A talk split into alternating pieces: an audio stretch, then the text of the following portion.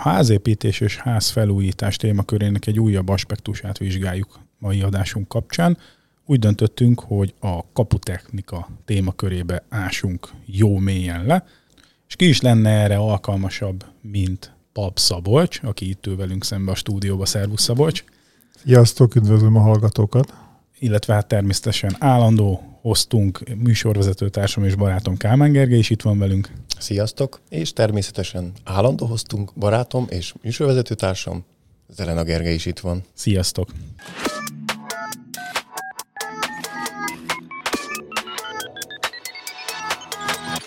Szóval, itt van köztünk Pap Szabolcs, akiről röviden azt kell tudni, hogy a Gét csoport ügyvezető igazgatója, a Gét csoportról pedig azt kell tudni, hogy 32 éve foglalkozik kaputechnikával.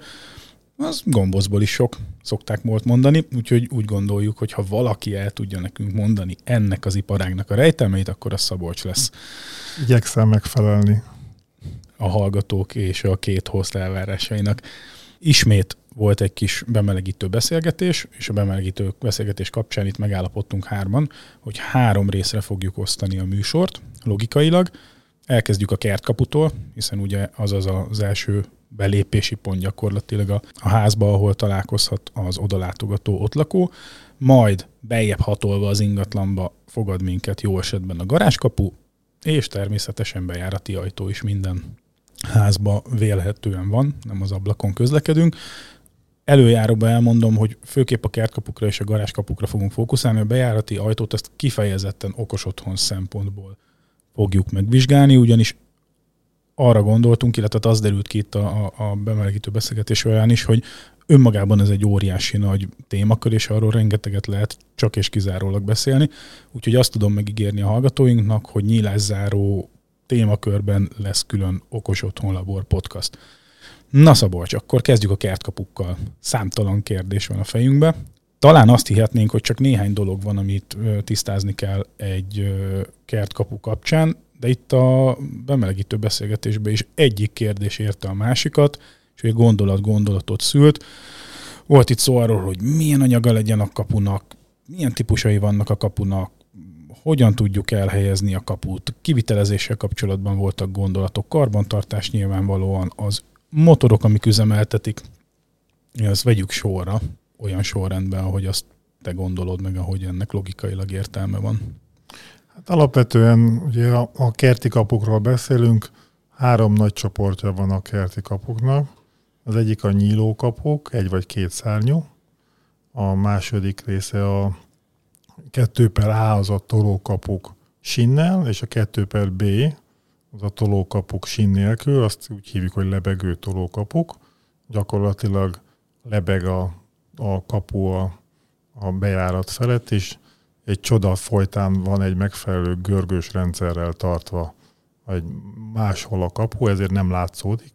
Ez nagyon-nagyon jó a téli üzemmódban, amikor nem fagy le a sín, nem fagy le a görgő, Ugye nálunk azért nem mindig, de szoksz, amikor van, akkor be tud ülni a kemény hideg, és lefagy az egész rendszer, meg járda, és akkor előfordul, hogy nem megy a kapu egyáltalán. Igen, voltam elszenvedője ilyen eseteknek. Ez a kettő perás típusú kapurendszer volt ott, ahol akkor laktam, és arra mindig felkészültünk, hogy amikor beütött a tél, akkor az automatizált kapu az manuális kapuvá vált, de még az se volt olyan egyszerű, tehát azt onnan ki kellett mozgatnom. Ilyen. Igen, hát a nyílókaput meg hókotrásra szokták használni általában az emberek, és az is előfordul, hogy hívnak szervízre, és csak el kellett lapátolni a havat a kapu előtt, mert nyilván a megvízesedett hót nem bírta már, havat nem bírta már eltorni a és a, a lebegő az mennyire általános? Mert az első kettő az nyilvánvaló olyannyira, hogy ahol most én lakom, ott ez a nyíló van,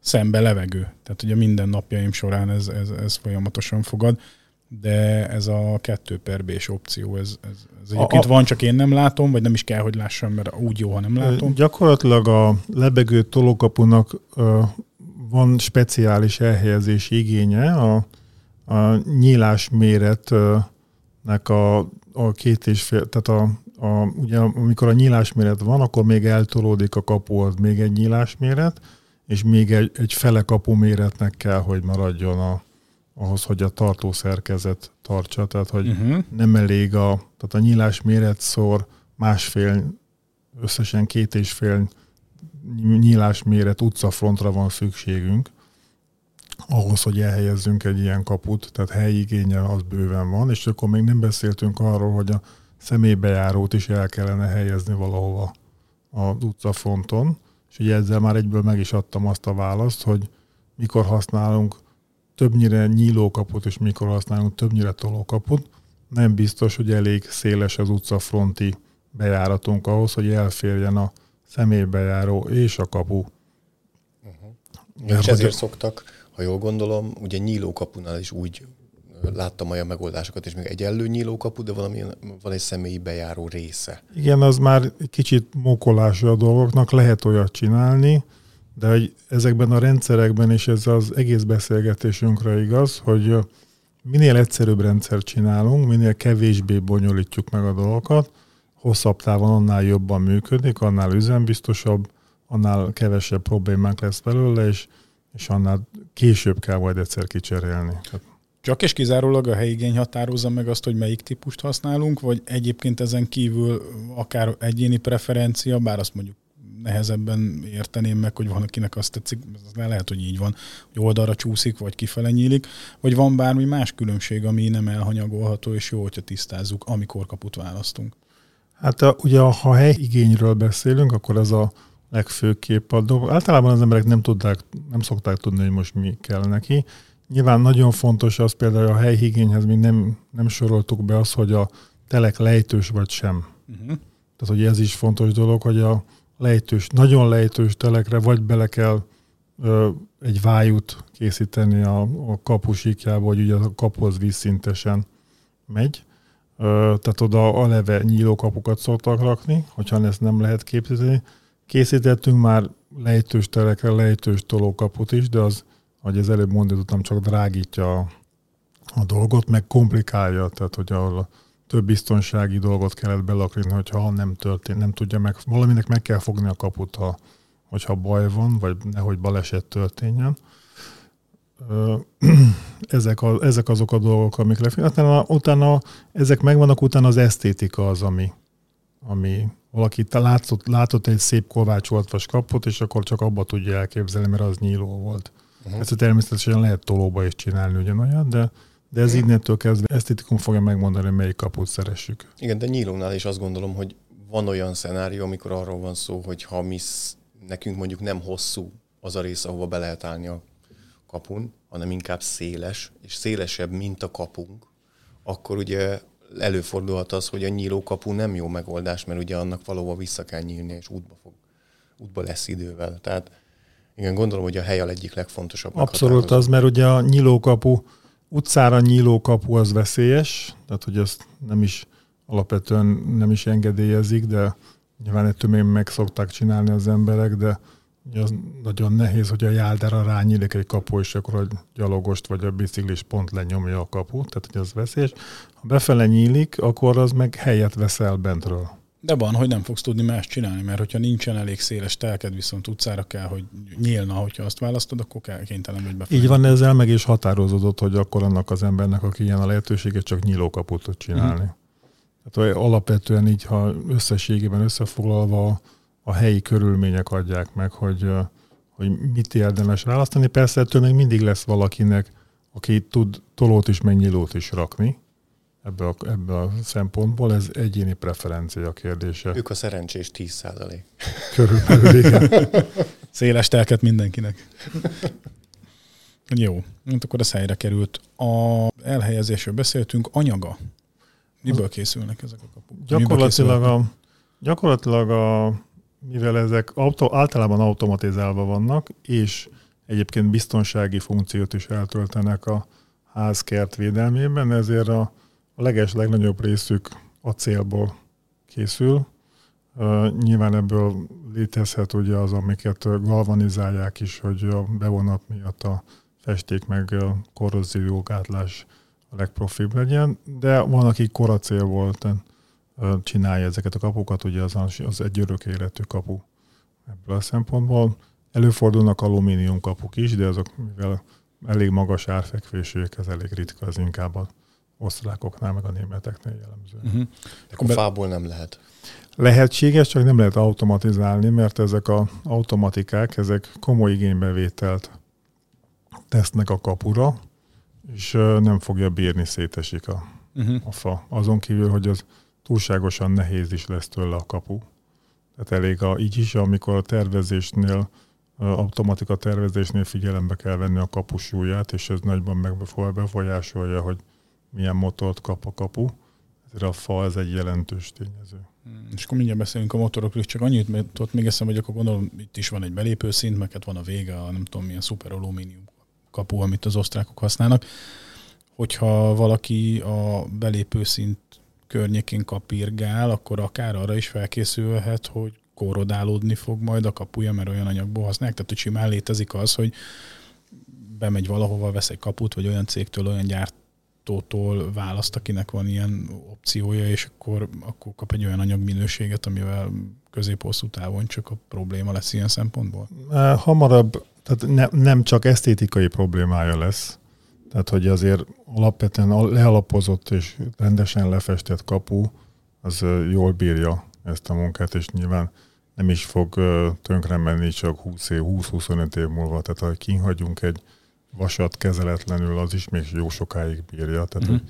ezzel a problémával nem úgy fog szembesülni, hogy, hogy ronda lesz, vagy ne, tönkre megy a kapuja, hanem úgy, hogy nagyon ronda lesz, mert állandóan folyni fog róla a rozsda, és barna lesz a kapuja, és tök csúnya, mint ahogy ugye látjuk, hogy az emberek kezelik a kerítéseiket, és néha csiszolgatják, festegetik. Ez ugyanúgy vonatkozik a kapura is, hogyha nincs rendesen lealapkezelve és lefestve. Uh-huh. Egyébként a kapukat, nekem van egy ilyen sejtésem, hogy inkább egyedi gyártású kapuk vannak, mint sem, hogy ahogy a Gergő mondta, bemegyünk a boltba és leveszünk egyet a polcról. Tehát inkább az van, hogy mindig méretre gyártják, nem? Vagy igazítják, hogy ez hogy kell elképzelni? Ez pontosan úgy, ahogy mondtad, hogy mind méretre gyártott. Nincsen, nincsen standard méret, mint a garázskapoknál, hanem a lakatos üzemek, a lakatos műhelyek egyedileg gyártják le ezeket a kapukat a megrendelő kívánsága szerint. Mindegy egyedi, egyedi tervezés. Uh-huh. De akkor ez valamilyen fém megmunkáló vállalkozások egyik terméke, vagy... Pontosan, azért... ahogy mondod, igen. Uh-huh. Értem, szóval nem úgy, mint a garázskapuknál, hogy van a garázskapu gyártó cég, hanem akik fémmel foglalkoznak, azok by the way egyedi Igen. méretezésű garázskaput is gyártanak. Pontosan. Uh-huh. Na hát ezt se tudtam. De hogy sok minden más sem, de persze kézenfekvő. Jó. Motor, motor, motor. motor. El nem menjünk a motorok Motor mellett. nagyon érdekel engem is. Hogy ö, ott persze amikor automatizálunk, akkor motor mozgatja, de hogy motor és motor között van különbség, valamire oda kell figyelnünk, mint autóipari példa, hogy van kell, meg Otto, meg Boxer. Itt is van ilyen, vagy van kapu motor, csak ABC minőség. Van, van kefés még, vagy ezek már mind brás Má, leszek? Vagy mára, igen, mára leegyszerűsödött ez a, ez a dolog. Régebben, még a őskorban a hidraulikus motorok ugyanolyan fajsúlya játszottak, mint az elektromos motorok. Mára ezek inkább kihaltak, és csak speciális helyeken használják a hidraulikus motorokat, vagy a hidraulikus meghajtás pontosabban. Már többségére elektromos meghajtás jön, és az utóbbi öt évben a, a brushless motorok is kezdtek egyre népszerűek lenni. Nyilván ez árkérdése volt mindig, és minél többet gyártanak és értékesítenek valamiből, annál inkább olcsóbb lesz. Tehát uh-huh. Kezd közelíteni a, az árhoz, de többnyire a piacon a 95% az elektromos motorként működik. És nyilván mint ebben is, mint a, ha maradunk az autós példánál, itt is a széles a termékválaszték, kimondható az is itt, hogy az árérték arány az elég jól konvergál a, a drágább motor, az többet bír, többet tud, tartósabb, mint hogy egy, egy olcsóbb kategóriájú motort. Igen, mert ugye itt, itt nem csak motorról beszélünk, hanem egy hozzá kapcsolódó mechanikáról. És ott tud elvérezni ez a dolog inkább, nem? Így van, nyilván a drágább motorokban sok minden többi tömörfém, a, az olcsóbbakban meg könnyített, ö, könnyített műanyag, vagy könnyített ötvözet, vagy bármi, ami, ami nem bír olyan strapát, vagy nem bír olyan erőt, nyomást. Tehát mondjuk ez például, hogyha egy mostanában voltak komolyabb szélviharok is, hogyha egy tömör kaput megnyom egy ilyen két méteres forgatónyomatékkal egy ilyen szél, akkor ott törik minden. Tehát ez mm.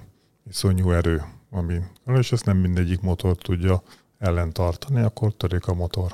Aha, mert ilyenkor, ha én elkezdem nyomni a kaput, teszem, ott be van csukva a kapu, és én elkezdem fizikailag nyomni, akkor a motor azt érzékeli, és ellen dolgozik abban a pillanatban? Az, mag, úgy, úgy szokták ezt mondani, hogy önzáró. Uh-huh. Majdnem mindegyik motor önzáró. Tehát, hogy az, hogyha nem kap áramot, és akkor ez tartja maga tartja. a kaput. Ja, értem, ez az a mechanikai rész, ami. Igen, beszélünk. a mechanikai, egy orsós rendszeren keresztül tartja a kaput. A nagyon nagy kapuknál szoktak elektromos zárat rakni a kapu közepére, mert ugye minél nagyobb az erőkar, annál könnyebb lenne benyomni a kaput, és akkor a, a nagy, nagyon nagy kapuk közepére raknak elektromos zárat, és akkor az úgy, úgy működik a nyitás, mikor megnyomom a távirányítót, hogy először az elektromos zár nyílik a kapu közepén, és utána kezd a motor hajtani, és kinyitja a már feloldott kaput. De akkor ilyen mechanikai zárak nem szoktak lenni, mint ugye régen láttunk ilyen kapu egyszerű ilyen zárakat. Reteszelőd, igen. Hát ez igen. igazából ugyanaz, csak elektromos. Tehát, hogy uh-huh. egy mechanikusan fogja meg a kaput a, a föld színén, de elektromosan oldható ez a reteszelés, és akkor azt fizikailag azt tartja a kaput. Tehát ezeknél a kapuk fizikailag is ö, meg vannak fogva, csak amikor egy ilyen megfelelő jel az elektromos zár elenged, és akkor kinyitható a kapu. De akkor jól értettem, hogy egy gyenge minőségű motor esetén, ha egy erősebb szélterhelést kap, akkor annak már nem tud ellenállni, és Igen, az felmondja. Uh-huh, Igen, az el, a leggyengébb alkatrész, az mindig eltörik ilyenkor.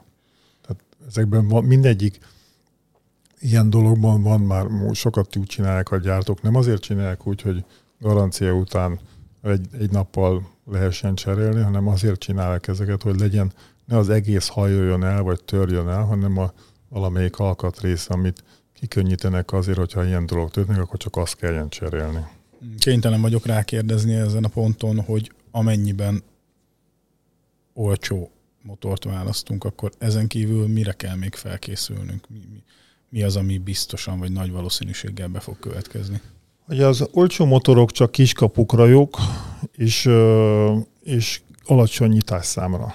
A kabutechnikában a, a legfontosabb dolog, amit sokan elfelejtenek, az a nyitásszám.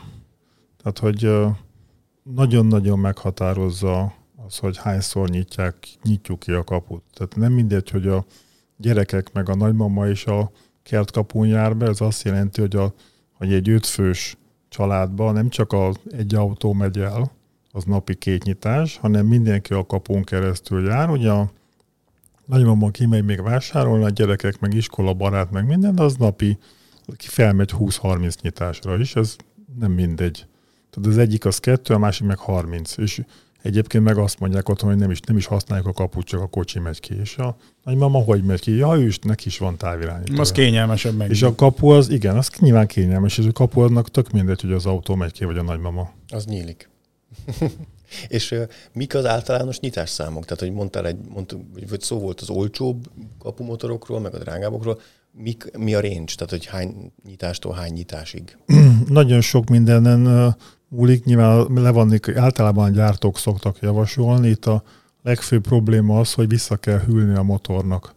A, azt szokták mondani, hogy van egy hogy mennyi idejére van szükség ahhoz, hogy kipihenje a motor magát, hogy újra nyithasson. Tehát ezek a számokat sok, de viszonylag bonyolult ennek a számítása, nyilván ezért érdemes tapasztalt szakemberhez fordulni, mert ők tudják, hogy mi van leírva a katalógusban, meg azt is tudják, hogy ez mennyire igaz, meg mennyire nem.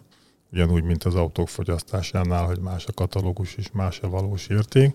Nyilván a leg, legegyszerűbb motoroknak is bírnia kell, a, még bírják is a napi 20-30 nyitást, tehát hogy azon az, aznak meg kell. Legfeljebb hamarabb megy tönkre egy ilyen. Általában nekünk vannak olyan ö, kapuink, vagy kapumotorjaink, amit 15-20 éve telepítettük. Körülbelül aki, akinek 20 éves a kapumotorja, bármilyen motorja, és azt használta, és alig volt vele baja, az a vége a, a dolognak. Tehát, hogy azt, azt már javasolt cserélni, és nem azért, mert, mert esetleg valami újat akarnak ráshozni, hanem az már, az már nagyon a vége. A tíz év az az átlagos, és a, esetleg aki meg úgy használja, hogy, hogy túlságosan intenzíven, az, az három-négy év alatt tönkre megy. És ez no, kvázi normális is. Bár nyilván annak, akinek újat kell venni, annak nem. De nem, nem mindegy. Uh-huh. Akkor megfelelően kell méretezni. Nem akarok nagyon csapongani, de ide vonatkozik a kérdés, hogy akkor jó esetben egy szakember, akihez fordul a kapuigényel a felhasználó, hozzátok mondjuk most én, akkor ti ezt átbeszélitek a felhasználókkal, milyen felhasználási igények várhatóak, hányan laknak a, az ingatlanba, hogy használják majd a, a kaput. Nagyon fontos a felmérés.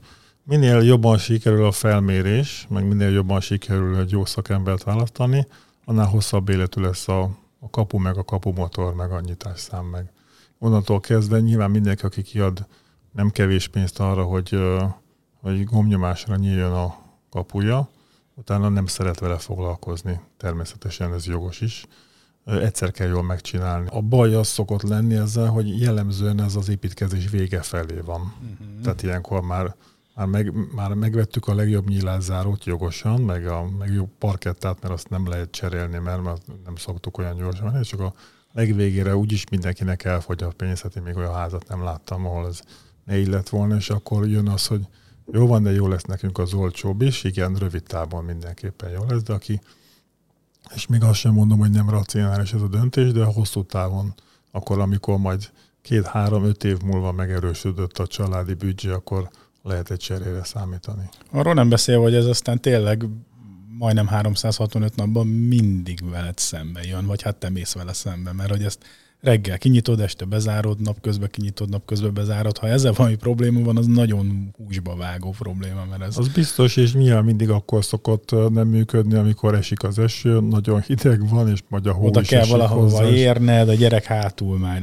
sivít, etc. etc. Olyan, olyan dolgok léteznek a szakmában, hogy, vagy találkoztok olyannal, valahol esetleg helyre kell hozni, hogy egy bizonyos méretű kapuhoz nem megfelelő méretű motort választanak, hogy ezzel is spóroljanak? Sokszor előfordulnak ilyen jellegű dolgok, vagy kihagyják az infrasorompót, ami ma már kötelező eleme a kapuknak, tehát anélkül szabálytalan a kapudnak a telepítése.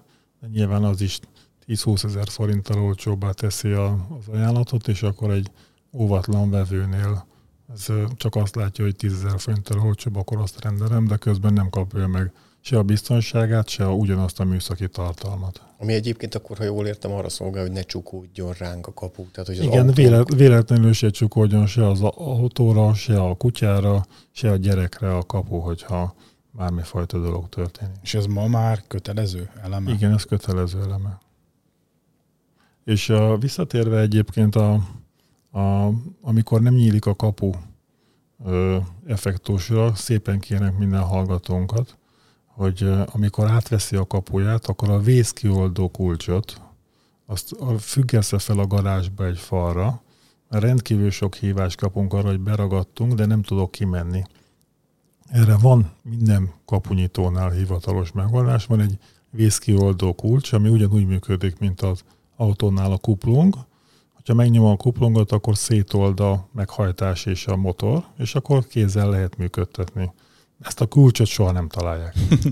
Nyilván egyébként erre ritkán is kerül sor, tehát hogy, hogy egy évben két-háromszor, ha áramszünet van, vagy bármi van, akkor ilyen van, de mindig az a, az a baj, hogy ezt a kulcsot nem találják, és, és ezt mindig egy jó, jó helyre a garázsba, vagy valahol föl kell rakni, hogy ez meglegyen, mert ezzel lehet áramszünetet esetén elmenni, vagy hazamenni otthonról. Illetve, hogyha merül az elem, akkor nem az a megoldás, hogy erősebben nyomjuk a gombot.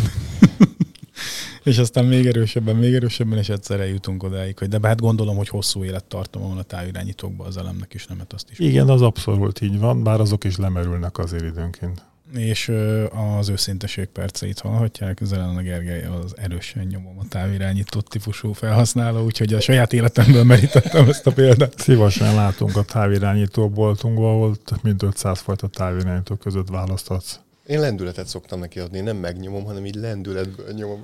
Nyújtom a... a kezemet, mintha segítene. én a Nintendo-t irányítottam régen, úgyis, hogy a Super Mario ugrát, én úgy vittem utána a kezemet, azt hittem, hogy nagyobbat ugrik majd a figura. Jó, hogy kitértünk egyébként, csak érdekesség kedvéért beszélgettünk a Szabolcsal korábban, a, ugye van nektek ez a távirányító boltotok, ez hogy www. Távnyitó.hu. Távnyitó.hu ahol nagyjából egyébként a nevében az ízzel távirányítókkal foglalkoztok, meg egyéb kiegészítőkkel. Itt ragadnám meg az alkalmat, hogy az Anker termékeit is most már forgalmazzátok egy ideje. Úgyhogy van egy ilyen közös együttműködésünk is, és ott nekem mondtál néhány számot, hogy hány távirányító fogy USZKVE egy ö, évben. Mennyi volt ez pontosan? Nálunk egy évente 30 ezer távirányító fogy el. Ez elképesztő. Ugye gyakorlatilag a, a távirányító ez egy fogyó termék, minden családban van néhány távirányító, ugye többen is használják, és ez könnyű lejteni, elhagyni, bármit összetörni, bármit csinálni, tehát teljesen természetes, hogy egy családban ezenjen nyitatok meg minden anyukát, hogy amikor kéri otthon a, a apát, hogy akkor kéne még egy távirányít, akkor ne csodálkozzanak rajta, hogy, hogy első körben furcsának. Ez fogyóeszköz. Tehát ez minden családban fogy. Igen. Akkor itt ismét egy saját példa. Tegnap előtt mondta a feleségem, hogy hívt fel szíves a Szabolcsot, meg kellene távirányító, mert hogy éppen nem találtuk napok óta, azóta meglett az a távirányító, amit kerestünk. De igen, tényleg persze, hát hogy, hogy azt elhagyjuk, azt, azt széttörjük, az, azzal valami történik, kidobjuk véletlenül. Meg szétnyomkodjuk. Meg szétnyomkodjuk.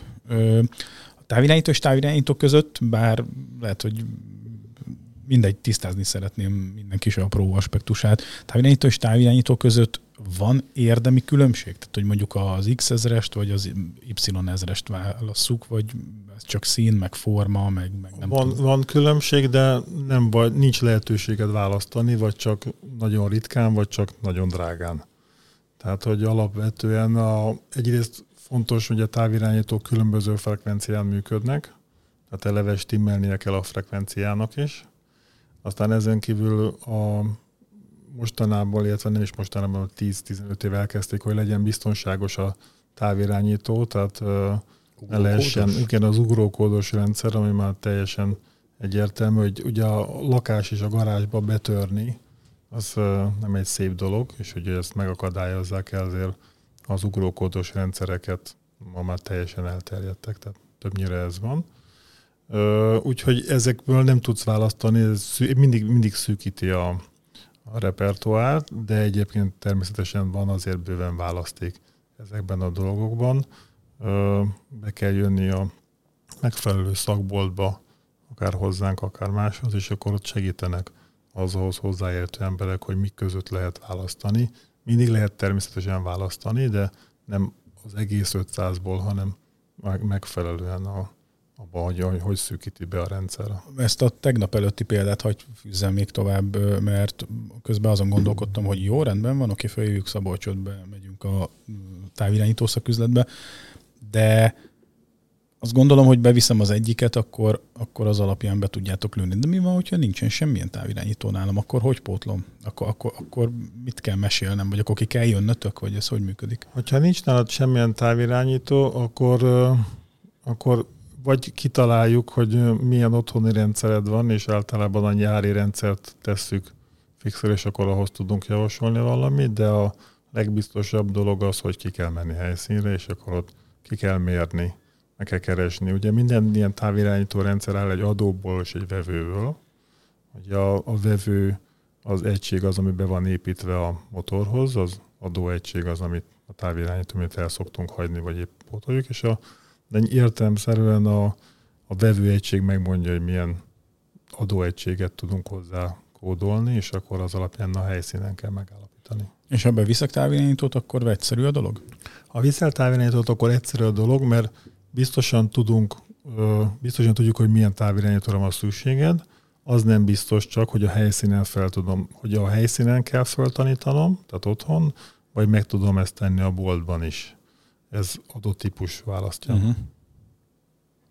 És akkor ezek az RFS megoldások, de ezen kívül hallottunk már ugye Bluetooth-osról, amit ugye már telefonnal távirányítunk, vannak eleve okos otthonba integrált, wifi-re kapcsolódó, szintén okos telefonnal vezérelt megoldások. Ezeket hogy képzeljük el?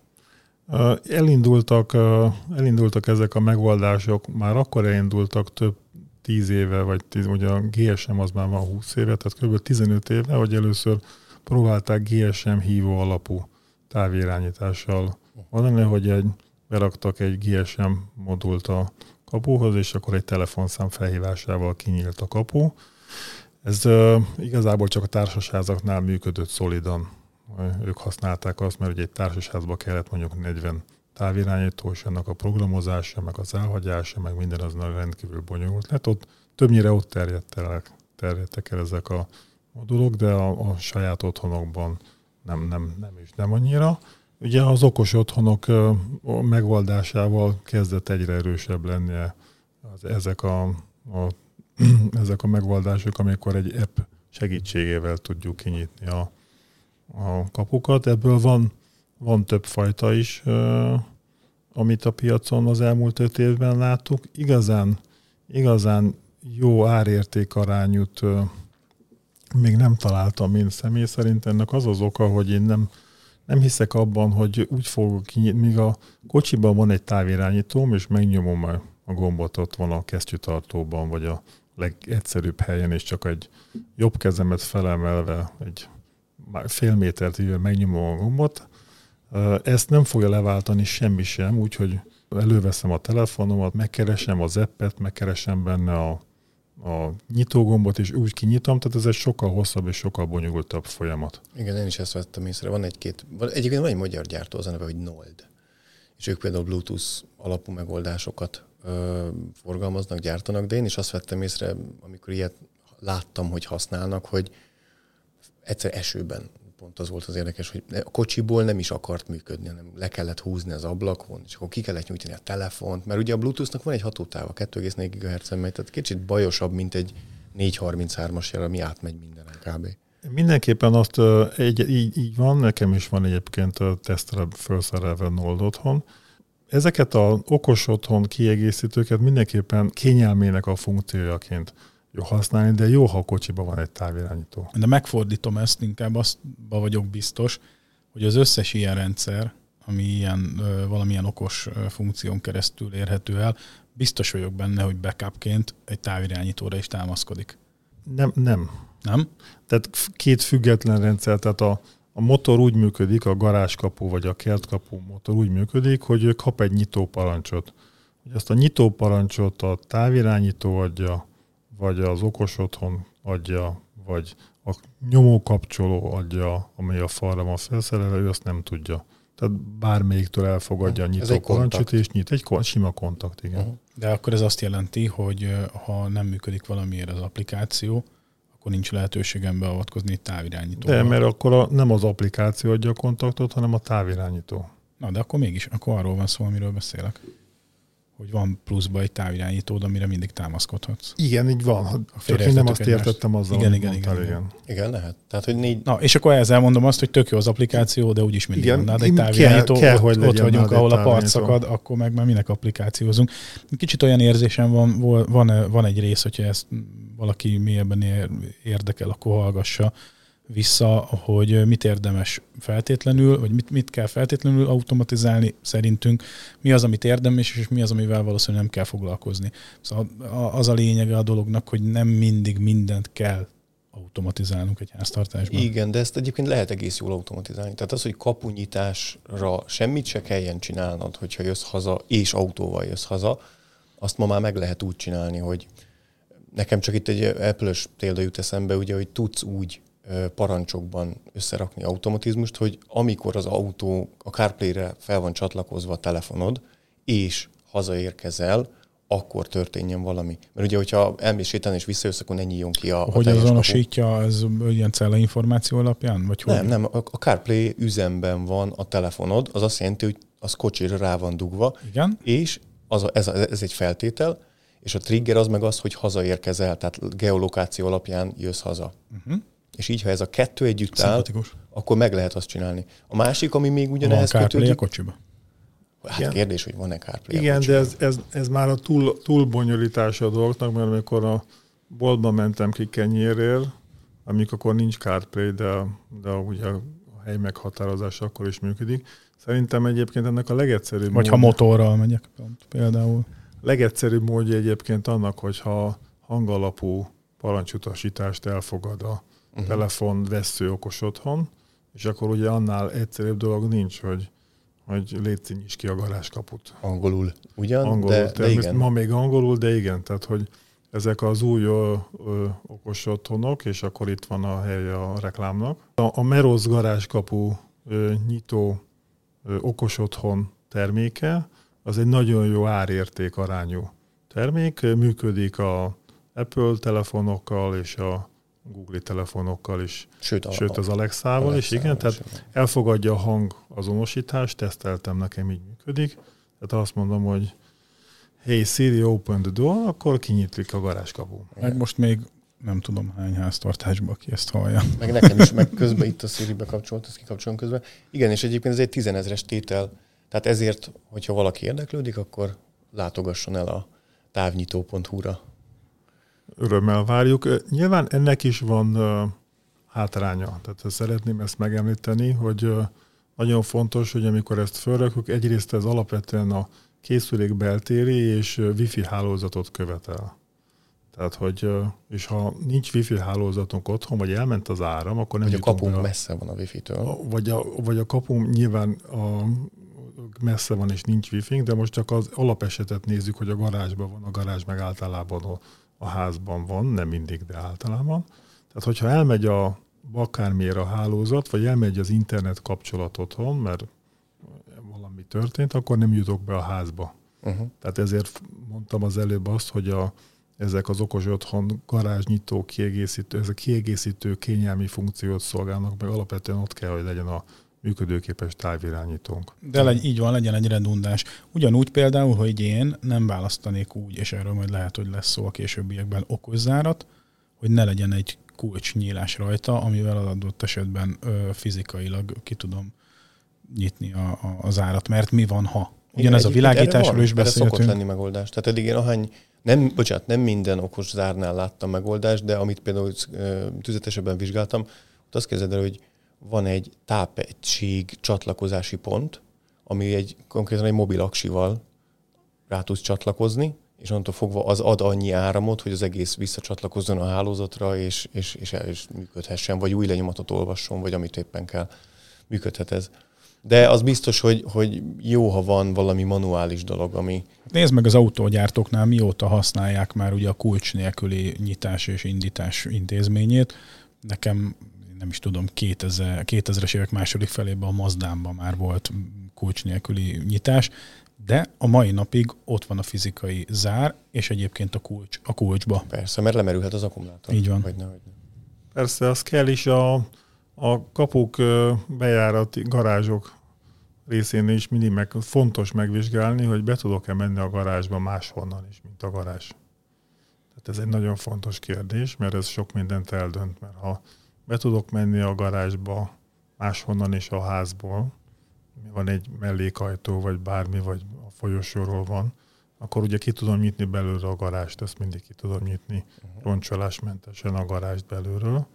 Ha viszont nem tudok bemenni, tehát egy zsákgarázs a történet, akkor megint mást kell csinálnom a automatizálással is, meg ezekkel a dolgokkal. Tehát ez, egy, ez ugyanez vonatkozik az okos ajtóra is otthonra, hogyha van egy hátsó bejáratom, az a házba, és nem csak egyetlen egy helyen tudok bemenni, akkor ez egy más, akkor óvatosan kell készüléket választani.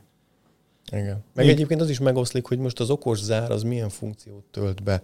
Tehát azt a funkciót tölti be, hogy én, amikor egyébként otthon van a család, akkor én semmiféle kulcskeresgéléssel bejutok-e a lakásba, és ezt oldja meg, vagy hogyha én elmegyek külföldre két hónapra, akkor amúgy meg egy manuális zárral, vagy egy elektronikusan nem hozzáférhető zárral meg pláne bezárom az ajtót. Tehát, hogy... Na, de ne szaladjunk annyira Igen. előre még az árak világába.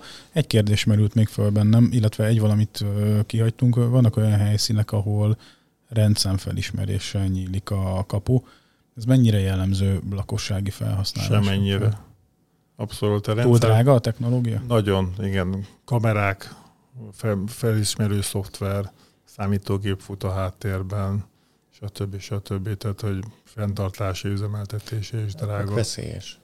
Tehát ez egy kétdimenziós képolvasás. Tehát, hogyha most, ha valaki megfigyeli azt, hogy jön az az autó, és kinyílik neki, és kiderül számára, hogy, hogy, hogy olvassák a rendszámot, akkor igazándiból odaraksz egy rendszámot, kinyomtatva, és ki fogja neki nyitni, mert, mert, mert nem, nem 3D-ben vizsgál, meg egyáltalán egy, egy rendszám eleve nem is háromdimenziós. Tehát, hogy azért van ennek... Igen, ez a rendszám felismerés már teljesen kiderült, hogy arra jó csak, hogy a park, fizető parkolókban a, gyorsan tudja ellenőrizni a, az autókat, Igen. hogy hogy fizetette vagy sem, és ez az áteresztés sebessége az jelentősen megnő. Igen. Egyébként a Homi, Homihoz van olyan applikáció, ami, amit ha rátelepítesz, akkor onnantól fogva tudsz rendszámot olvasni kameraképből, tehát össze lehet rakni nagyon könnyen egy automatizmust, akár egy olcsó kamerával is, csak a probléma ugyanaz lesz, hogy, hogy nagyon, nagyon nagy kockázatnak tesszük ki. Hát ott ugye ez úgy működik, hogy ha, ha, ha már valaki ben van, akkor hamar kiengedem. Uh-huh. Az, mert, igen, erre jó? Mert, mert arra jó. Igen, pontosan. Igen, mert ott is kifele olvassa. Igen. Illetve hát befele, befele, olvas, befele, így van. befele olvas, kifele ellenőriz. Kifele ellenőriz. A kifele, a, a kifele de a lényeg. kontextusba helyeztük ezt a technológiát is, ez, ez jó, hogy erről volt legalább egy Egyébként nekem hiányzik egy rész a, még a legelejéről, bocsánat, hogy visszakanyarodok, a motorok, kapumotorok, és a kétszárnyúnál, te ugye voltál nálam, igen. És beszéltük, hogy nekem elég szerencsétlen a, a dolog, mert nekem ugye egy nyeles telek van, és az három méter széles, és oda kéne rakni egy elektromos kaput, ami ugye eléggé korlátozza a lehetőségeket. De itt ugye két opció van, vagy a motor az vízszintesen felkerül a falra, és ugye húzza magához a kaput, de akkor nem tudom eléggé kinyitni, ha jól értem. Igen, nem tudod 90 fokban, vagy legalább 90 fokban jó lenne kinyitni a kaput, hogy kényelmesen át tudja haladni az autóval. Igen, csak mivel, hogy ugye három méteren van, és az autó az meg, hogy is mondtad, át, kettő méter, harminc a visszapillantó, nyitott visszapillantóval. Tehát ebből adódóan nekem akkor várhatóan egy olyan megoldást kell választani, ahol a motor nem zárja el a teljes nyitás lehetőségét. Így van, ennek erre kétfajta megoldás van. A, az egyik a földbe sűjesztett automatikák, Uh-huh. Tehát amikor a kapu forgáspontján keresztül van megforgatva a kapu, ez a földben van. Ez az automatika, ez egyébként az egyik legdrágább megoldás, ugye, mert nagyon, nagyon, nagyon esztétikus, tehát a kapuban úgy nyílik a kapud ilyenkor, mint a filmekben, hogy egyszer csak kinyílik a kapu. Nyilván ez nekem szakmai ártalom, és hogy látom a filmekben, hogy nyílik valami nagy kapu, és akkor keresem az automatikát, aztán nem látom sehol se nyilván vagy a statiszta tolja ki a hát, úgyhogy nem látszik a kamerán, vagy föld alatti kapunyító mozgatóval oldották meg a dolgot. Ez az, ez az egyik része. Ennek egyetlen egy nagy hátránya van, hogy a, hogyha megtelik, tehát ennek meg kell oldani a víz elvezetését, mert nyilván ez nem, benne a földben lévő motor az nem vízzáró, és amikor vannak ezek a nagy esők, akkor a doboz megtelik vízzel, hogyha nem nem vezetik el a vízelvezetést, nem oldják meg a vízelvezetést, és akkor vízben áll az egész motor, ez nem vízálló. Hát, hogy ott, ott szoktak tönkre menni ezek a motorok, hogyha állandóan vízben vannak. Tehát fontos megoldani a víz elvezetését. De hogy ezt miért nem tudják leszigetelni? Tehát, hogy miért, miért mi, a, mi ennek az oka? Hát mert nem tudnak olyan, mert azt meg nem venni meg senki. Az meg még drágább lenne. tenger alatt járó motor, szoktuk mondani, tehát hogy az olyan, olyan magas szigeteli, vízszigetelésű motorok, vagy bármilyen ház, vagy bármi egyéb, azt nem, nem kivitelezhető. Nehéz kihozni a forgási energiát. Igen, meg hogy, meg hogy nagyon-nagyon-nagyon esze, eszevejtően drága is lenne. Na jó, de akkor azt mondtad, van egy másik megoldás, hogyha nem Igen, kell. a másik megoldás az a karos megoldás, tehát mint hogy az ajtókon föl van szerelve ez a, az ajtó behúzó Aha. karos része, ez ugyanegy ilyen nem túl szép, de magasban elhelyezhető egy karos rendszerrel, be tudja húzni úgy a kaput, hogy el is fér az automatika, és ki is nyílik a kapu. Aha, tehát akkor ez lényegben a kapu fölé kerül. Igen, a kapu felső részébe kerül uh-huh. ez, a, ez az automatika. Nem a legszebb, de működőképes. Na, majd felhívlak egyszer. Úgy legyen. hát, ha addigra az árak szolid ablak lesznek, föld alatti motorárak. Bár nem, így... nem lehet, nem lehet. Hát megbeszéltük az elején, hogyha olcsóbb, akkor rövidebb ható, vagy igen, rövidebb igen, ideig működik. De akkor odafigyeltél, megtaláltad a leckét. Körbeértünk a ö, kertkapuk témakörébe? Hát nyargalhatunk a garázskapuk világába? Egy, Érintőlegesen egyébként Próbáljuk meg. Hát a hasonló kérdések foglalkoztatják a felhasználót, mint a kertkapu esetén. Itt is ugye anyag, típus, milyen típusok vannak, hát az elhelyezés ez viszonylag egyértelmű, de mondjuk itt már bejönnek olyanok, hogy egyállású vagy kétállású. Beszéltünk hőszigetelésről, ami ugye nem elhanyagolható. Egyedi méretezés szóval azért vannak hasonlóságok a, a kertkapuhoz képest logikailag, de azért vannak olyan sajátosságok, amik kifejezetten a garázskapukra jellemzőek. A garázskapunál a, a, ma már 90%-ban a szekcionált garázskapu az elterjedt, árérték arányban ez a legjobb választás. Mindenképpen ugye ez azt jelenti, hogy részenként, tehát szekciókban megy fel a garázskapu a, a sínkövetéssel, Ilyen a, panelekről a panelekről a beszélünk. szerkezetben, igen, és, és ezekből a szigetelt a legelterjedtebb. Abban kétfajta szigetelés van, egy 20 és a 40 mm vastagságú. Mindenki döntse el, hogy a fűtött garázsát szereti, vagy a kevésbé fűtöttet, és akkor milyen szigetelést tart értelmezhetőnek a... Nyilván, ha valakinek a saját családi házában bent, bent van a garázskapu, akkor az a 40-est válassza, mert legyen minél jobban szigetelve a kapu is, ez a kellemes bemenni a garázsba, úgyhogy ott is normális hőmérséklet van télen. És hogyha lehet, akkor választa mindenki a minél nagyobb garázskaput. Egészen 5 méterig, 5 méterig gyártanak a gyártók jó, jó garázskaput, 5 méter felett, tehát ha valaki a 6 méteres garázskapura vágyik, akkor az már átmegy az ipari kategóriába, méretileg is, méretezésileg, robosztusilag is, valamint vannak olyan problémák, hogy a, ha süti a nap őket, akkor annyira meghajlanak, hogy nagyobb rések kereszkeznek rajta, tehát hogy 5 méter felett nem javasolt a lakossági szegmensben a garázskapu, de az 5 méterben bőven befér még egyszerre is a két autó a garázsba. Tehát, hogy annak mindenkinek elégnek kell, hogy legyen. Vannak ilyen tévhitek, erősíts meg, hogyha tévhit, hogy ha vesz két single kaput, akkor anyagilag jobban jön ki, mint egy double kapu.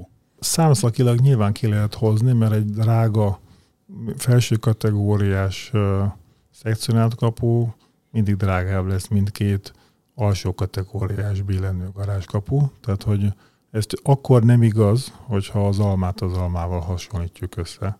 Nem beszélve arról, hogy a szekcionált kapunak rendkívül sok előnye van a billenő garázskapuval szemben is, meg, a, meg általában ugye eleve például a két, két motor kell a egyikhez, a másikhoz meg egy motor már csak. De ez mindenkinek kényekedve szerint, ahogy, tehát a hibát azt sem csinál, aki két szekcionált kaput vesz. Én például az jut eszembe, hogy ha a duplát, dupla garázs, tehát egy két beállós természetesen, és ö, széles garázskaput rakunk föl, sokkal ö, kényelmesebb beállni az autóval, mint hogyha egy egységnyi helyre kéne beszuszakolni. Az biztos, hogy azt a középső konzolt előbb-utóbb valamikor kiüti valaki. Ez nem kérdés. Igen, de egyébként ilyen is lehet szerintem egy ilyen döntés mögött, hogy mondjuk van egy, nem tudom, egy olyan autó, amit nagyon ritkán használok, meg van egy olyan autó, amit meg minden nap, és akkor most miért kell nekem egy nagy kaput mozgatni minden nap sokszor, amikor egyszerűbb lenne csak egy kisebbet, a másikat meg kb. nem használom csak két havonta egyszer. Na ez azért már eléggé nincs. Igen, Hát igen, ez ízlések és pofonok, inkább úgy mondanám, hogy hibát nem követel senki sem, ha kettőt vesz. Azzal sem, ha egyet vesz, azzal sem. A, alapvetően a, az egy, a szél, minél szélesebb garázskapu az nagyon kellemes kibe járkálást enged a kocsiknak is, a fűnyírónak is, meg a kerékpárnak is, ami az autó mellett van, és akkor, akkor könnyebb használni a garást a, a mindennapokban. Nyilván most az, hogy a, mikor van annyira hideg, hogy az, azzal számoljunk, hogy túl nagy hőárammal megy ki kétszer akkor a nyíláson, szerintem az elhanyagolható ahhoz képest, hogy csak a, egyszer megkarcolja a gyerek az autót a biciklivel, mert nem fértem ki a polgaráskapuhoz. Jogos, jogos. A, vannak olyan garázskapuk ezek szerint, amik semmilyen hőszigeteléssel nem rendelkeznek? Léteznek igen olyan garázskapuk, amiken nincsen hőszigetelő, ez nyilván az olcsóság miatt csináltak. Egyre kevesebb van ilyen egyébként. Uh-huh. otthon nem is nagyon tudnám elképzelni. Azért hát nem tényleg... feltétlenül kell egy, egy olyan garázsba, ami a kín van a kert mellett, fészer jellegű, és nincs benne semmi fűtés, azt mondják, hogy most minek rakjak bele főszigetelést. Igazából egyébként merevebb lesz nyilván a hőszigeteléssel a, az a panel, tehát hogy az tart, fizikai tartóságot is ad neki, de létezik az, aki azt mondja, hogy minek szigeteljek, hát mindig ugyanolyan hőmérséklet van benne, mint kint. A garázskapu magasságára vonatkozóan is vannak standardek? Nálunk egy visszatérő kérdés volt a feleségem irányából, hogy tudunk-e majd olyan garázskaput építeni a garázsba, ahol tetőboxal is kényelmesen be tudunk állni. Gyakorlatilag, mint ahogy a, megbeszéltük az előbb a kertkapuknál, hogy ott minden egyedi méretre készül, a garázskapuknál egy kicsit más a helyzet. Itt is is a válasz. Vannak gyártók, akiknek megvannak a standard méreteik, amik, amik lépcsőnként mennek föl, 5 centinként vagy 10 centinként, tehát viszonylag elég, elég ember legyen a talpán, aki nem tud abból választani. De mindegyik gyártónak van egyedi garázskapuja, és vagy van, aki minden kapuját egyedileg készíti. Tehát, hogy nincs mérethatár probléma ebből a szempontból, mindenki olyan magasságot választ, amilyet szeretne, megmérte a, az autóján fölrakott tetőboxal, hogy milyen magasat szeretne, és akkor olyat kér a megrendelőtől. De nyilván, ha visszatérve az árérték arányokhoz is, az minél inkább egyedi egy termék, annál többe fog kerülni, ezzel legyen tisztában mindenki. Itt a kamiomosok jutottak eszembe, hogy ott is van ilyen szekcionált kapu, és azoknak is van. Tehát, hogyha úgy alakul, hogy monster truckkal mennél az, akkor lesz lehetőség. A paneles elrendezésnek az ellentetje, illetve a másik típus az, amikor egy garázskapu. Igen, billen. ez a régi, régi típusú kapumnál van, akkor a billenő garázskapu, amikor egybe billen az egész lemez. Ugye ennek az a hátránya, hogy helyet foglal el elől is. Tehát amikor billen a garázskapu, nyílik kifele, akkor az első 30 cm, tehát a közvetlenül rárak a kapuhoz, akkor összetöri az autóorát. Vagy kisen nyílik esetleg pont emiatt, mert beleakad az autóba. Egyetem van ez még forgalomban, azt mondta, hogy 90 Va, Van egyébként, tehát hogy létezhető, meg a sorgarázsokba ezeket szokták rakni, meg meg ezek a leg, legolcsóbb garázskapuk, tehát még mindig, mindig vannak ebből értékesítések, de nem jellemző. É, nyitás, érzékelés. Mert ha jól tudom, a, ezek a szekcionált kapuk annyit tudnak, hogy nyitva vannak, vagy zárva. Tudnak egyáltalán ennyit? Vagy ez már eleve Semmit nem tudnak. Semmit se tudnak. Tehát akkor, a, akkor ezért van szükség nyitás érzékelésre, hogy ez nyitva van vagy nem, viszont azt nem tudjuk, hogy mennyire van nyitva. Semmilyen, de hát ezek nincsenek felszerelve még ezzel sem. A motorokon van egy végállás, ami érzékeli a végállásokat, a, a zár és a nyit végállás kapcsokat, de azt már le se tudod kérdezni a motorokról, tehát hogy ők teljesen buta motorok ebből a szempontból, tehát nincsen semmilyenük, ők csak annyit, ahhoz használják a végállásokat, hogy mennyi ideig működjön a motor, hogy lecsukodjon a kapu. Aha. Tehát a okos otthon ellentétben ezek buta motorok. Nem, az okos otthonban is az a legjobb, ha buta motor van egy redőnybe például, mert akkor olyan modult lehet hozzá választani, ami tudja százalékosan idő, eltelt idő függvényében. Ugye vannak ilyen kalibrációs folyamatok az elején, amikor is ugye bekerül az adott modul, és a modul megméri, hogy mennyi idő alatt csukódik le teljesen, ott ugye felfut az áram, ebből adódóan tudja, hogy vége van, méri a teljesítményt ez a modul, majd visszafele meg egy másik időt szintén letárol, és ugye onnantól fogva tud, tudunk tőle százalékos értéket kérni. Nem tudom, hogy erre van-e mód motoroknál. Uh, nem és jellemző a kérés, biztos meg lehet, technikai megoldható, de nem szoktuk a garást félig kinyitni. Ja, nem szoktunk szellőztetni, vagy nem, nem, nem jellemző egyáltalán. Hmm, mert... Akkor csak nálam jellemző ezek szerint. De ennek más okai lehetnek, meg ez most, ahol átmenetileg lakunk. Rajta van a töltőn az autó, és kb. 30-32 fok van jelenleg a garázsban, ugye magas a hőmérséklet kinn is. És folyamatosan elkezd dolgozni az autó, és elkezdi hűteni magát. És abban a pillanatban, uh-huh. ahogy megindítom fölfele a garázskaput, majd egy újabb gomnyomással leállítom abba a pozícióba, az kb. egy ilyen 20-30 centit szoktam fönn hagyni neki, akkor szépen átszellőzik a garázs, és akkor egy mit tudom én, óra múlva, fél óra múlva visszamegyek, lezárom, és akkor meg van oldva. Aha. Nyilván máshogy is lehetne, ez most egy állapot, amit így készen kaptam, és és, és, és hát ez van. A saját házunkban, meg ami elkészül ott, meg már ott is lesz valószínű légtechnika, meg eleve ugye föld alá kerül a garázs, tehát hogy egészen más körülmények lesznek, de nálam ez ezekben a napokban mindennapos helyzet, hogy kimegyek, fölhúzom egy kicsit. Nem szeretem nagyon, mert bármi be tud mászni ott, főleg azért itt uh-huh. az mhm. erdő közelsége most bejön. Igen, az azt jelenti tudom. pontosan, hogy folyamatos állat védelmet is kell biztosítani a garázsba. Igen. Igen. De ha valaki pácol, vagy nem tudom, mit csinál ott, akkor szintén valamennyire gondolom kinyitja, hogy szellőzzön ki. De hát ez azért megint egy ilyen nincs felhasználás. Igen, vagy főzi a pacalt.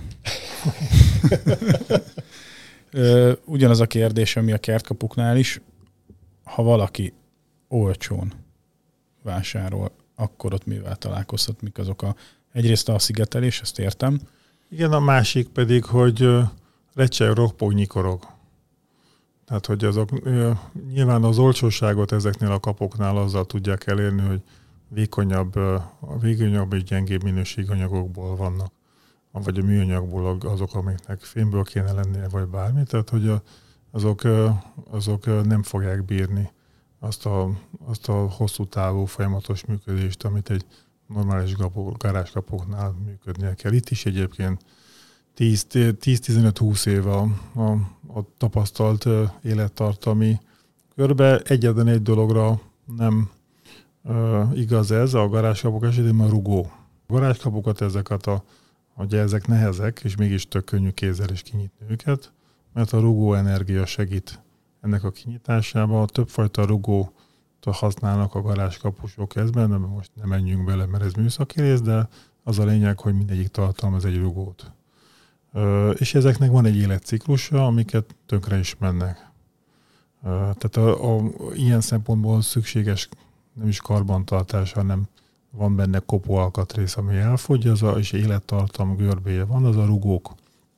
Úgyhogy az előbb-utóbb mindenkinek cserélnie kell rugót a garázsába, ráadásul általában kettő van benne, és úgy szokott lenni, hogy ha az egyiket kicserélük, akkor egy hét múlva a másik is tönkre megy. Tehát ha egyszer eltörik egy rugó, akkor minden rugót cserélni kell a a, a garázsban, mert akkor a következő 5-10 évre megint biztosítva van a, a működése. Jellemzően persze ezt nagyon sokan mennek tönkre ezek a rugók lakossági felhasználásba, tehát mondom ez az 5-10 év az, ami, de ez nyitásszám függvényében működik. De ilyenek, hogy olajozás, vagy zsírozás, vagy nem tudom, ilyeneket kell megejteni? Van-e ilyen időszakos karbantartás? Ö, általában azt hiszik az emberek, hogy ha bezsírozzák, meg beolajozzák a kaput, akkor majd jobban csúszik, és akkor szuper ebből megy.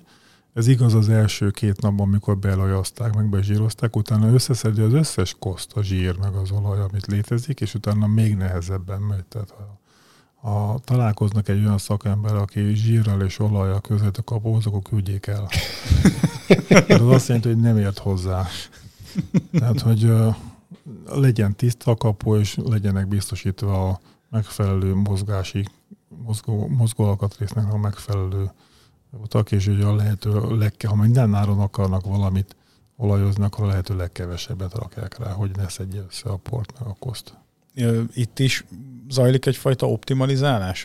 A kertkapuk esetén ugye beszéltünk róla, hogy hányszor megyünk ki rajta, hány főcs a család, mik a felhasználási sajátosságok. Itt ugyanez igaz, amikor garázskaput választunk? Hányszor nyílik egy nap?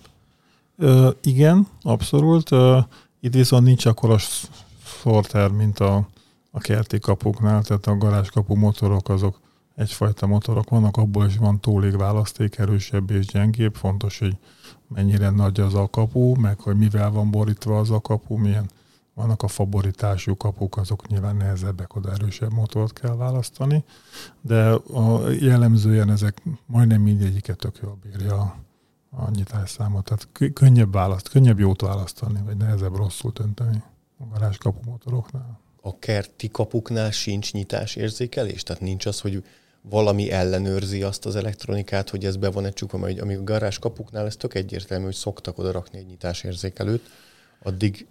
De a garázskapunál a nyitásérzékelőt a riasztósok szokták rakni. Aha. Tehát a, a, nem raknak, nincsen ilyen visszacsatolása a dolognak. A garázskapuhoz a read a nyitásérzékelőt a riasztósok rakják, hogy tudják zárni a házat, hogy tudják figyelni, valaki fölfeszíti a kaput, hogy behatolás történik a, a dologba, a kertkapunál sincsen ilyen. A, általában a kertkaputól azok nyomaték határolósak. Tehát a nyomatékra állnak meg a mindkét végállásban, azt érzékel, hogy megnő az áramfelvétel, és akkor lekapcsolja a motort. Akkor a bejárati ajtók következik, és mint ahogy azt már a bevezetőben említettem, itt nem kifejezetten a nyílászáróknak a lelki világát boncolgatjuk, mert arra majd hivatott egy külön adás. Itt inkább a zár, okos zár, kulcs nélküli nyitás, vagy éppen nem kulcs nélküli nyitás témakörét ö, vennénk gorcső alá. Egyrészt Szabos, tudom, hogy te is elkezdtél ezzel foglalkozni értelemszerűen a szakmátokat, meg a szakterületeteket érinti, meg hát te magad kíváncsisága jogán is játszol ilyen berendezésekkel, és Gergő, te is, amikor a portfóliónkat kialakítottuk az Access Pointnál, akkor már a kezdetektől fogva maga a téma, mint okos záraz, már a kiállításon is felmerült, meg hát elválaszthatatlan részét képezi egy okos otthon témakörnek. Erről beszélgessünk akkor inkább egy kicsit, mondom kifejezetten a bejárati ajtókról, hozzá kapcsolódó lehetőségekről. Hát igen, ez, ez úgy történt nálam, hogy sokunkon volt, hogy kulcsos gyerekek voltunk, hogy beakasztották a nyakunkba a kulcsot, és elküldtek a játszótérre, hogy Detto. legyen, hogy hazajönni, és amikor ez történt velem, akkor én elhatároztam, hogy én nem fogok ilyen kulcsot akasztani a gyerekeim nyakába, és hogy ez ennél biztosan valami jobb megoldás is ezzel kapcsolatban, úgyhogy folyamatosan végig kísértem, hogy hogy fejlődött ez a szakma, vagy ez a tudása az emberiségnek, hogy kulcs nélkül hogyan jutunk haza, úgyhogy biztonságos is legyen, úgyhogy már egész jó megoldások születtek ebben. Alapvetően azt kell tudni, hogy két nagy csoportra tudjuk szedni ezeket a megoldásokat. Mondjuk a old school megoldások azok, amikor a ajtó magában úgy működik, mint bármilyen sima ajtó, de az ellendarab, a ellendarab, ami a tokba van beépítve, oda kerül egy elektromos zár. Ez a berregő. A berregő, igen, amit berregőt, amit a, a, ki mindig, ha ugye mindenki a, a panelházaknál, vagy a sima társasházaknál, amikor beengednek a kaputelefon, akkor ott berreg, vagy épp nem berreg, hogyha egyen áramú, de ez a fajta megoldással, ugye azt a berregőt bármivel ki lehet nyitni, akár távirányítóval, akár számkombinációval, akár új lenyomattal, bármivel ki lehet nyitni ezt a berregót, ez, egy, ez az old school megoldás, ez a mai napig is tud működni, ennek egyetlen nagy baja van, hogy ha neki feszülnék az ajtónak, vagy kiráncigálnám az ajtót, akkor el tudom törni a, az elektromos zárnak a zárnyelvét, tehát ez nem annyira biztonságos. Tehát ezzel nem, nem hagynám ott a lakásomat ö, ö, egy hétig. Igen. Egyébként ez, én nézegettem ezeket, mert én is ugye az előbb említett okból adódóan keresem a, az okoszár szentgráját, és nem nagyon találtam még meg, de mi amikor nézegettem ezeket az árakat, akkor azt vettem észre, hogy van ilyen zár 3000 ér, 50 ezer ér, meg 100 x ezer ér is, és ugye pont amit mondasz, az különbözteti meg őket, hogy hány kilogrammal, ha megnyomjuk, akkor fog eltörni. Igen, ez lelőtted a poénomat, van bankbiztossági elektromos zár, 89 ezer forint, 10 ezer uh-huh. bír. Tehát uh-huh. ott van, megoldás van rá, csak visszakanyarodunk az árérték arány Igen. dologban, hogy annyit meg nem ér az egész dolog. Tehát, hogy de akkor, akkor, akkor ott, ahol ezt használják 89-ért, miért ezt használják, és nem azt, amiről még nem beszéltünk? Hát mert esetleg bankbiztonsági fontosságú dolog, és nincs róla papírunk, vagy, vagy nem, nem, nem jutottak még el idáig, mert hogy ez annyira új technológia. Meg ez lehet halk. Én, én ezt vettem észre, én azért kezdtem ebbe beleásni magamat, amit mondtál te is, hogy nem feltétlenül kell ennek beregnie, mint régen a, a panel, vagy a, én a panel. Hát, nagyon sok helyen van ilyen. Most reggel, ahol éppen jártam manuál terápián, ott is föntről nyitják a kis vaskaput, amin bemész a kertbe. Zzz, és akkor... Na, de, van, de ez lehet úgy is, hogy nem, nincs hangja. És amíg a, a majd a következőekben tárgyalt okos zárak, azok meg valamiféle villanymotort pörgetnek, és ugye ezáltal forgatják az árnyelvet, vagy az árszerkezetet, ezek meg, hát én már hallottam olyat, ami ilyen fúróhang, tehát konkrétan, mint egy fúrót kapcsolná be magas hangon, és akkor ennek vannak különböző válfajai, és hallgattam Jélt, hallgattam Nukit, hallgattam Danalokot, mindegyik zümmög, zúg, aminek jó, egyébként állítólag van biztonsági célja, tehát hogy amikor el, eltekered a kulcsot, az is zúg, tehát ott is van egy mechanika. Hát, igen, csak attól függ, hogy milyen közel van mondjuk egy hálószobához, a bejárati ajtó, hogy éppen milyen elrendezésű az a ház, lehet, hogy ez, ez túl hangos bizonyos éjszakai nyitásoknál teszem azt. Visszakanyarítva az eredeti beszélgetést, ebből ugye ez volt az old school, amikor az elektromos zár, zárat beregtetjük, a beregő zárat beregtetjük valamivel. A másik pedig, mikor magát a, a szerkezetet forgatjuk meg. Uh-huh. Vagy úgy, eleve úgy készül az ajtó, hogy olyan berendezést raknak bele, hogy be van építve a tasztatúra, az új lenyomatolvasó, okos készülékfogadó, bluetoothos, akármicsoda, vagy esetleg utólag rászerelhető ilyen a jelnek is például a szerkezet, hogy maga, bele kell rakni belülről a kulcsot az ajtóba, és egy, rá kell rakni egy megfelelő szerkezet, és az egy mot- elektromos motor forgatja. Igen. Egy okos, az okos telefon segítségével, ugye ez is működik már úgy, hogy hangra működik, tehát hogy elég, ha csak a telefonomon bemondom, hogy légy nyisd ki, ugye ez rendkívül kényelmes. Ott egyébként én szoktam használni azt a funkcióját ennek a hangnak, hogy hallom, hogy forog, hogy amikor elmegyek, és mondom, hogy csukd be, akkor jó érzésem van, hogy, hogy hallom, hogy beforgatta az árat. Tehát, hogy nem, van, amikor baj, van, amikor jó, hogy, uh-huh. hogy van hangja a dolognak, de többnyire tök jó, hogy hallom, hogy, hogy forog, oké, okay, működik. Tehát ez a, ez a jó leső visszajelzése, nem elég, hogy tök jó az API is, tehát kiírja, hogy oké, okay, bezártam, de, de audio módon is meggyőződtem róla, hogy ez oké. Okay. Általában drága értéket hagyjunk ott magunk mögött a lakást bezárjuk, úgyhogy jó eső többszörös megnyugtatása van, hogy minden rendben van. Igen. Egyébként a legérdekesebb dolog talán ez a hogyan nyitunk. Tehát az, hogy hogyan nyitunk, avagy zárunk témaköre, és akkor ennek van olyan, bizonyos gyártóknál van olyan megoldás, ahol konkrétan nem kell semmit csinálni, csak elég, hogyha a, telefonunk, amin az adott applikáció fut, és össze van ugye autentikálva a, az árral a telefonunk, akkor elég, ha oda megyünk, és hozzáérünk az ajtóhoz, vagy e, van olyan, ami csak a megközelítést már érzékeli. Ugye a Bluetooth-ban van olyan technológia magában a szabványban, ami azt teszi lehetővé, hogy az érkezést vagy a távozást azt meg azt definiáljuk, tehát érzékeljük, sőt, az irányát is, hogy az érkezés milyen szögből érkezik, azt is meg tudja, a Bluetooth erre például kifejezetten jó. De, de van olyan, ahol új lenyomatot kérünk emellé, vagy, vagy, vagy akár csak önmagában új lenyomattal is működhet egy okozzár, arcfelismerésre is láttam már megoldást, de ez megint ugye az a kérdés, hogy kétdimenziós arcfelismerés van, mert akkor az körülbelül egy fényképpel tudjuk helyettesíteni, vagy rendes letapogatás 3D-ben. Ilyenből nem nagyon van, vagy csillagászati, és akkor ezeknek mindenféle permutációi. Te, te melyiket favorizálod? Én a hangalapút.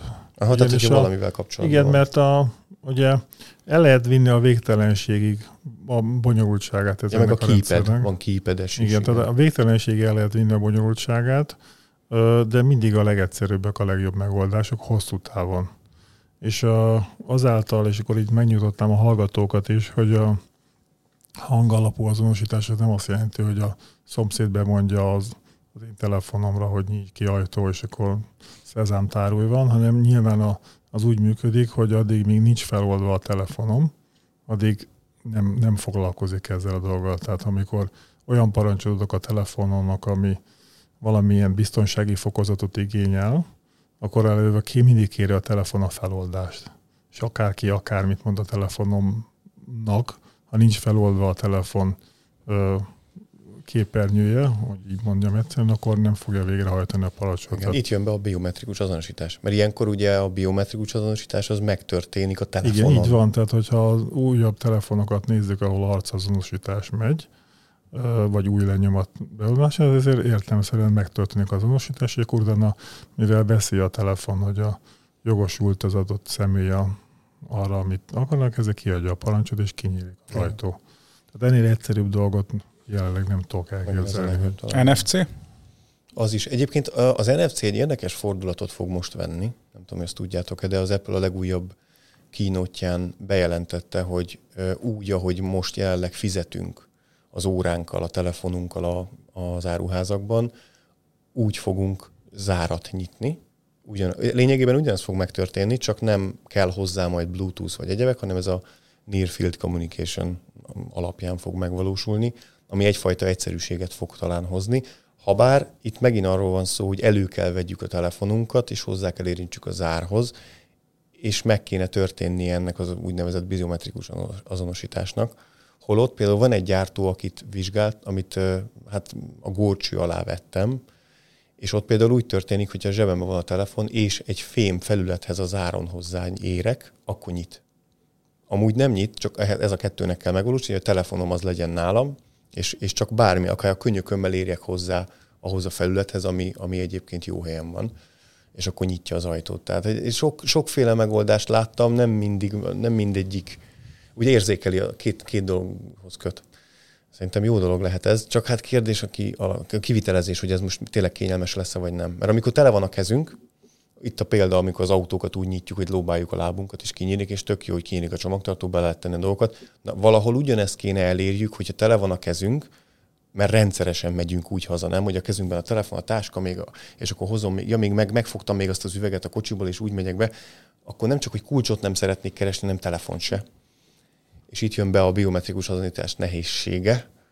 Na mindegy, szóval itt, én, szerintem a zár az egy elég bonyolult dolog, hogy, hogy abból mi lesz a... Nincs is még ezért a kínálatunkban semmi, mert még nem találtam olyat, ami igazán... Hát ez még nagyon friss technológia. Igen lesz, de jól hangzik, hát majd állunk elébe. Meg hát megkerülhetetlen, tehát ahogy fejlődik minden más ö, történet is, ebben úgy valószínű, hogy a zár is egy ilyen eleve központi uh-huh. bejutni valahova, hogy ott is valahova kell, hogy tartson, és erre egy jó megoldás kell, hogy szülessen. Egyébként meg a Szabolcsal értek egyet abban, és ez abszolút értegően is igaz, hogy a legkézenfekvő és legkényelmesebb az a hangvezérlés, bármiről uh-huh. is legyen szó. Igen. Tehát odáig kéne mindenhol eljutni, hogy a hangunk alapján, sőt, mi több, a saját hangunk legyen az azonosító is. Igen, még egy dolog van egyébként, amiben például nálam természetesen, mint, mint mint tudom, az én házam az az állatorvosiló, előfeszített ajtó és okozzár együttese, az egy igen különös dolog, tehát oda, oda elég nehéz választani. Egyébként itt kanyarodtam el nagyon hamar a, a elektromos zárakhoz, pontosabban a elektromos zárnyelvhez, ugye jól mondom, Igen. hogy mi is az, hogy Igen. hívják pontosan? Tehát abból van olyan, ami előfeszített ajtóval is működő zár, ebből adódóan az én ajtómat lehet, csak hát oda be kéne vezetni az áramot. Így van, annak a, az a legnagyobb baja, hogy sok, sok kábelezést igényel, és utólag megvalósítása vagy nagyon csúnya, vagy nagyon sokba kerül. Igen, igen. Amíg a másik oldalon pedig elemeket cserélünk, mert értelemszerűen, hogy egy ilyen utólagos megoldásnál, mint a Yale, Nuki, Donalok, egyéb megoldásoknál, ott ugye elemeket pakolászunk bele a, ö, abba a szerkezetbe, ami maga a motor is, amit utólag ugye rászerelünk a, az árra belülről, és ugye azok meg kifogynak, azok ugye értesítést küldenek, de ha lezárjuk fél évre az ár, a, a lakást, akkor akkor ugye még attól függetlenül lemerülhetnek, ha úgy alakul, tehát hogy ott meg más kérdéseket kell megoldani. Például azt, hogy a, a Yale-nél is azt hiszem az a meg, tehát nem lehet olyan zárbetétünk, pontosabban olyan zárbetétünknek kell lenni, amiben egyszerre bent is lehet a kulcs belülről, meg közben kintről. Igen, meg ezt úgy hívják, hogy kuplungos zárbetét. Igen. Ezt uh, mindenképpen javasolt, ha valaki zárt cserél, akkor mindenképpen kuplungos szerkezetet vegyen, az azt jelenti, hogy mindkét oldalról bedugható és elfordítható a kulcs ebben az esetben. Ugye ez akkor szokott, ott szokott bajban lenni a család, amikor kívülről nem lehet nyitni az ajtót, mert nincs kilincs a gomb, belülről, belülről lehet bárhogyan nyitni, és akkor valaki bent hagyja a kulcsot, és kimegy, és sehogy nem lehet csak megfúrással kinyitni a kaput, mert nem fordul el a kulcs. Tehát ez egy ezt kevesen tudják, de a kuplungos zárszerkezetnél nincs kényelmesebb dolog, mert ha baj van, akkor az mindig kisegít. Igen. Ezeknél lehet egyébként azt is megoldani, hogy a belső részt eleve úgy kérjük, hogy egy kézzel forgatás megvalósulhasson. Ne kelljen ahhoz kulcs belülről, hogy bezárjuk belülről az ajtót. Jó. Jó. Akkor elmondhatjuk összességében, hogy nagyon fontos része a háztartásunknak, és várjuk is a megoldásokat, de ma még száz százalékban nem áll rendelkezésre olyan okos zár, amit így minden kompromisszum nélkül beszerelnénk, és tökéletesen ellátja a dolgát. Alakul, nagyon sokat fejlődött az utóbbi két évben ez a szakma, kijöttek már azok a, a termékek, amikkel érdemes kísérletezni, és vannak olyan helyek, ahol már jól is tud működni. várjuk, hogy a további fejlődésben minél több gyártó, minél több terméket adjon a piacra, amit egyrészt mi tudunk tesztelni, járni, másrészt meg a felhasználók a kedvük szerint örömükre tudják a kényelmi funkciókat használni. Igen, de jó példázza egyébként a helyzetet, hogy nemrég az Aquara, meg, ugye Aquara disztribúció is mi vagyunk Magyarországon, és megkeresett minket a gyártó, hogy szerintünk az EU-s piacra milyen zárat, milyen kialakítású típusú zárat lenne érdemes piacra dobni, eleve kik a magyarországi kulcsszereplők, melyik gyártó dominálja a piacot, stb., és mennyi lehet a magyar piac darabszámban. Tehát látszott, hogy ők is tapogatóznak. Utána nem sokkal kaptunk egy, egy, egy ilyen rövid információt, körülbelül mit terveznek az EU-ban piacra dobni, majd pedig, amikor rákérdeztünk pár hónappal később, azt mondták, hogy beszántották a projektet. És egyébként erre rá néhány hónappal tűnt fel az Aquara logó ebben az előbb említett Apple keynote-ban, hogy ez az NFC-s megoldás, ez majd lesz Aquarában. Tehát, hogy látható, hogy nagyon sokan akarnak ebbe az irányba menni, mert az felhasználó igény az egyértelműen jelen van, nem véletlenül mi is szívesen tesztelgetünk, meg kíváncsiak vagyunk a megoldásokra, amik elérhetőek, de, de még olyan szent grálja nincsen ennek a dolognak, hogy ez mindenhova jó lesz. Két dologról nem beszéltünk még, és ez összefügg. Az egyik az általánosságban akár kertkapu, akár garázskapu üzemeltetés, karbantartás. Ott mire kell készülni, milyen feladata van egy felhasználónak, hova fordulhat, hogyha probléma van, illetve ezt megelőzően logikailag a, a, a kiépítés, hogy zajlik. Én most éppen építkezem, kit keressek meg, hogy működik a dolog, kiszállás, beüzemelés. Itt ráadásul a, a, garázs, a kertkapuknál szó volt róla, hogy ez mind egyedi gyártás. Mennyi időt vesz nagyjából igénybe egy ilyen, ilyen procedúra ahhoz képest, hogy először felhívlak benneteket, és nyitogatom a garázskapumat. Most annyi kérdés feltette, hogy ez egy másik podcast. ez, ez a szokás. Lehet uh, csinálni, de röviden próbálok válaszolni. A, egyrészt a karbantartás, karbantartási igényben a, az alacsony, kar, alacsony nyitás az jellemzően nem szükséges karbantartás, vagy nagyobb karbantartás, mint, mint általában ezeknek a berendezésnek szükséges. Tehát ha jól működik, nem nyikorog, nem recseg, nem hallatszik, hogy feszül valami, akkor azok szépen el vannak. Ha hallatszik valami olyan hang, ami idáig nem volt, vagy nem tetszett, vagy hangosabb, vagy bármi, akkor érdemes szakemberhez fordulni. Ugye az egyetlen egy veszélypontja az a garázskapurugó része, az senki ne próbálja saját kezüleg bármit is csinálni vele, mert abból csuklótörés lesz a vége, ha nem zuhan le a garázskapu. Tehát, hogy ez egy veszélyes üzem, a szakember igény szakember igényli, de nem ártana, tehát az biztos, hogy ha valaki ránéz a, garázskapu, kertkapura legalább két évente, akkor azt meg fogja hálalni a hosszú távú üzemelése. Van, mert egy, ezek kopó alkatrészek, ha egy, ami ma egy milliméterrel arrébb van, az egy év múlva 5000 nyitásnál már 3 mm lesz, arrébb utána meg 2 centivel, és aztán eltörik. Ez érdemes ebből a szempontból hogyha valaki, aki ért hozzá két-három évente, legkésőbb ránéz. Ettől függetlenül persze elműködnek a nélkül is, hogyha egyszer valaki jót, jó terméket vett és jó telepítőt választott, és jól, jól szerelték fel a kapuját.